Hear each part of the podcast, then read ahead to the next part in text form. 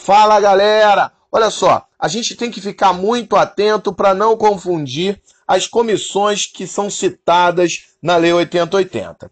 Dentre elas, a gente tem lá no artigo 19Q a Comissão Nacional de Incorporação de Tecnologias no SUS, que são aquelas que assessoram o Ministério da Saúde quanto às mudanças e atualizações realizadas nos protocolos clínicos e nas diretrizes terapêuticas.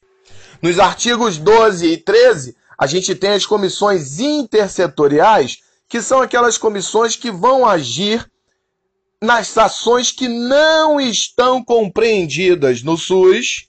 No artigo 14, a gente tem as comissões permanentes, que têm por finalidade propor prioridades, métodos e estratégias para a formação e educação continuada dos recursos humanos do SUS. E ainda no artigo 14, no 14A, as comissões intergestores bipartite e tripartite, que são fóruns de negociação e pactuação entre os gestores quanto aos aspectos operacionais do SUS. Muito bem, galera, foco no concurso e rumo à aprovação.